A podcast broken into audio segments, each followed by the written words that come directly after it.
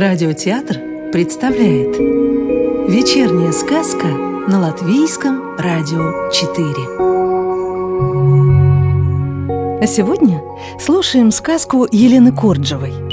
Домовенок Федя, Сашка и Новый год. Когда темно, всегда страшно. Особенно, когда в доме никого нет. Для Феди это была первая квартира – которую ему доверили. У молодых домовых всегда так. Сначала доверяют квартиру, потом этаж, а потом уж, когда совсем опыта наберешься, могут доверить целый дом. Неважно, большой это дом или маленький, дом он и есть дом. А малыши вообще с угла начинают. Сначала один угол, потом вся комната. Федя вот до квартиры дорос. Дом построили, он и вселился. Пока никого не было, Федя не боялся. Они, домовята, друг к другу в гости ходили. Весело было. А потом люди заезжать стали. Ходят, шумят, мебель заносят, кастрюлями гремят, словом, заселяются. И все, в гости уже не пойдешь. Люди пришли, значит, обязанность домового – дом беречь, покой охранять. А как же ты его охранишь? Когда они молотками стучат, стены сверлят, жужжат, кричат, ремонт делают, мебель собирают, словом, устраиваются. Много людей. Федя своих людей ждал, готовился, все сделал, как учили – Квартиру всю обошел, все стены, все углы волшебной метелочкой обмахнул. Правильные слова сказал, словом, постарался как следует.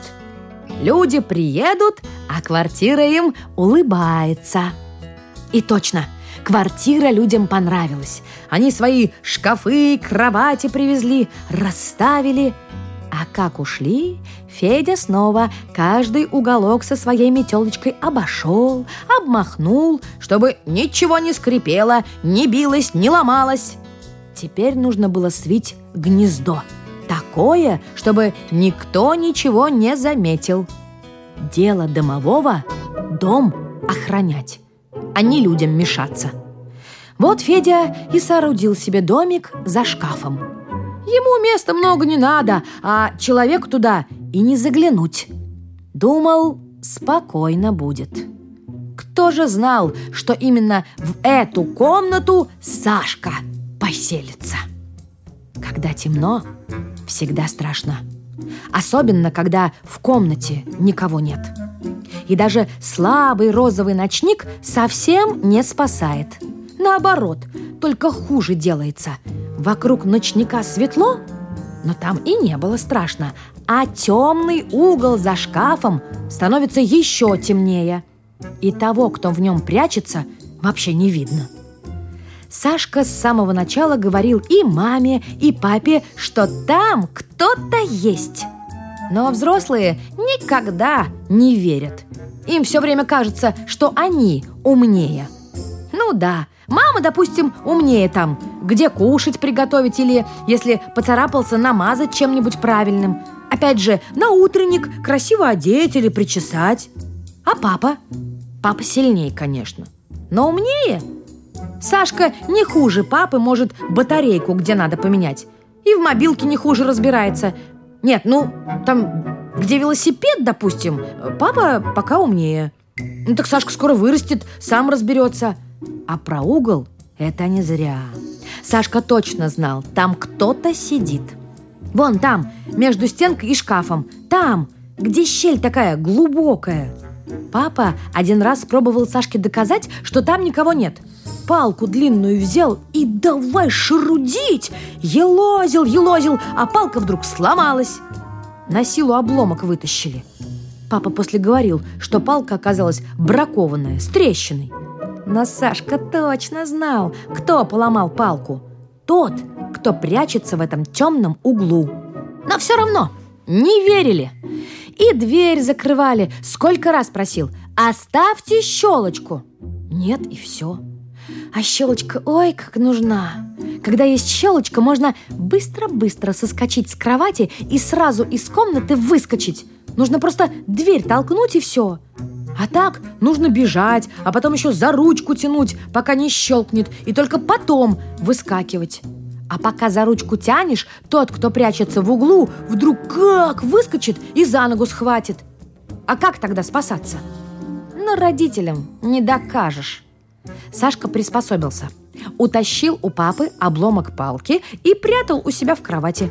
Решил, что защищаться будет, как герой. Раньше, когда они на старой квартире жили, палка не нужна была. Там было хорошо. Там Сашка спал в одной комнате с родителями. Главное было продержаться и не заснуть, пока папа не придет. А тогда и засыпать не страшно. Папа-то рядом. Правда, дотерпеть до папы не всегда получалось. Сон иногда раньше приходил. Но это было ничего, было не страшно. Все-таки все рядом были. Не то, что здесь. Если сейчас выскочить из Сашкиной комнаты, то нужно еще целый коридор пробежать, прежде чем окажешься в гостиной. И оттуда уже можно мчаться в спальню к родителям. Далеко, страшно. И не очень-то побежишь. У них теперь в спальне Катька живет. Только и слышно «Не шуми, Катю разбудишь». Мелкая совсем, говорить не умеет, только орет иногда. В общем, Сашке не свезло. До родителей не доскачешь, приходится палкой спасаться. А тут папа елку принес, большущую. На старой квартире никогда такой не было. Там маленькая елочка стояла. Мама ее в кастрюлю с песком закапывала и ставила на тумбочку возле телевизора. Зато сегодня папа елку еле-еле в дверь вволок. «Ну, герой, помогай!» — говорит. И волосы Сашки взъерошил. И в животе сразу как будто пузыри воздушные выскочили и побежали вверх, а по спине мурашки. Это Сашка так обрадовался. И принялся помогать. Подавал, что просили, держал, когда надо, словом, старался. Елка оказалась выше потолка. Папа даже макушке кусок срезал, чтобы она поместилась. Она лапы раскинула и пол комнаты заняла. Ну да, места теперь много, не жалко. Оказалось, у мамы столько всяких игрушек припрятано. И лампочки, и шары, и гирлянды. Елка оказалась такая нарядная, красивее, чем в детском садике. Может быть, даже красивее, чем на площади, куда они с папой ходили. Сашка сел и залюбовался. Даже Катька не плакала – Сидела с кулачком во рту и глаз с елки не сводила. А мама вдруг стала красиво наряжаться. Сашка думал, что это для праздника, но мама сказала, что дома праздник будет завтра. И подарки завтра. А сегодня праздник у них с папой. Поэтому она просит Сашку, как большого, посидеть с Катькой. Может же он, как большой, дать сестре молока. Ну и как ты, откажешься? Скажешь, что не можешь? Тогда получается никакой ты небольшой, а так себе маленький. Опять же, не каждый день мама так просит.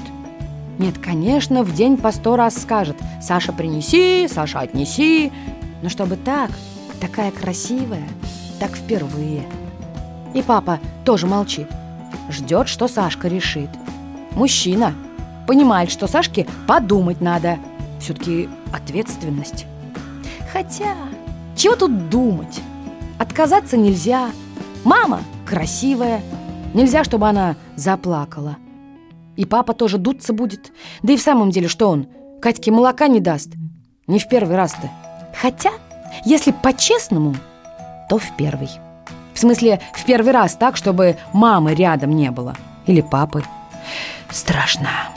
Но сказать об этом было тоже страшно. И немножко стыдно. Ну что он? Маленький, что ли? Поэтому Сашка кивнул и сказал Конечно, идите Мы сами справимся Тише, вдруг спят. Скинув куртки и обувь, родители на цыпочках вошли в гостиную, где бросали цветные блики, елочные игрушки, освещенные гирляндами. На столике стояла пустая бутылочка из-под молока. В коляске мирно сопела Катька, а на диване крепко спал Сашка. «Смотри, кто это?» Родители во все глаза уставились на незнакомое существо, сопевшее рядом. Это существо, с ног до головы покрытое соломенного цвета шерсткой, больше всего походило на большую плюшевую игрушку, но явно было живым и, судя по всему, не опасным. Вдруг плюшевый человечек открыл глаза, и не успела мама ахнуть, прижал палец к губам. «Тише! Не разбудите!» Мама быстро зажала рот рукой, чтобы не закричать, а папа на всякий случай напрягся и приготовился защищать всех. Но защищать не потребовалось. «Я Федя, домовой вашей квартиры». Федя поклонился степенно, как учили. Сашка боялся, вот я и пришел – к тому же елка у вас очень красивая И родители увидели, что во сне Сашка держит домовенка за руку, чтобы не бояться И во сне улыбается Спасибо, очень приятно Папа, конечно, не знал, как обращаться с домовыми, но изо всех сил старался быть вежливым Вы, наверное, кушать хотите? Это уже мама, конечно. Э, благодарю, от молока не откажусь. Федя не удержался и облизнулся во всю свою зубастую пасть. «Ой», — сказала мама, «э, — «пойдемте скорее на кухню». Потом Федя сидел на табуретке и пил из блюдечка теплое молоко. А мама с папой разносили Сашку с Катей по кроваткам. А потом они пришли на кухню, и папа спросил, «А где вы ночуете?» Обычно за шкафом. Э, Так я вас, наверное, напугал, когда палкой в углу ковырялся. Э, Не страшно. Извините, что я вам палку сломал. Федя, это уже, конечно, мама. Зима на дворе, может, вам что-то теплое нужно? Эх, ну, валенок или шаль было бы неплохо. В новогоднюю ночь Дед Мороз положил под елку пять подарков – для мамы, для папы, для Сашки, для Кати и для маленького домовенка Феди. Это же Новый год, время чудес. И темноты Сашка тоже больше не боялся. Сказку читала актриса Рижского русского театра Екатерина Фролова. Новую волшебную историю услышите завтра.